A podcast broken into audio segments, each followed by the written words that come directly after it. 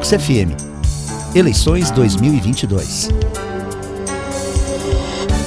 Quem paga as pesquisas eleitorais? As pesquisas podem ser pagas por qualquer pessoa ou instituição, inclusive autofinanciadas pela empresa ou instituto responsável pela sondagem. Normalmente no Brasil, emissoras de TV e rádio, jornais, sites, instituições financeiras, associações de classe e partidos políticos estão entre os maiores compradores de pesquisas.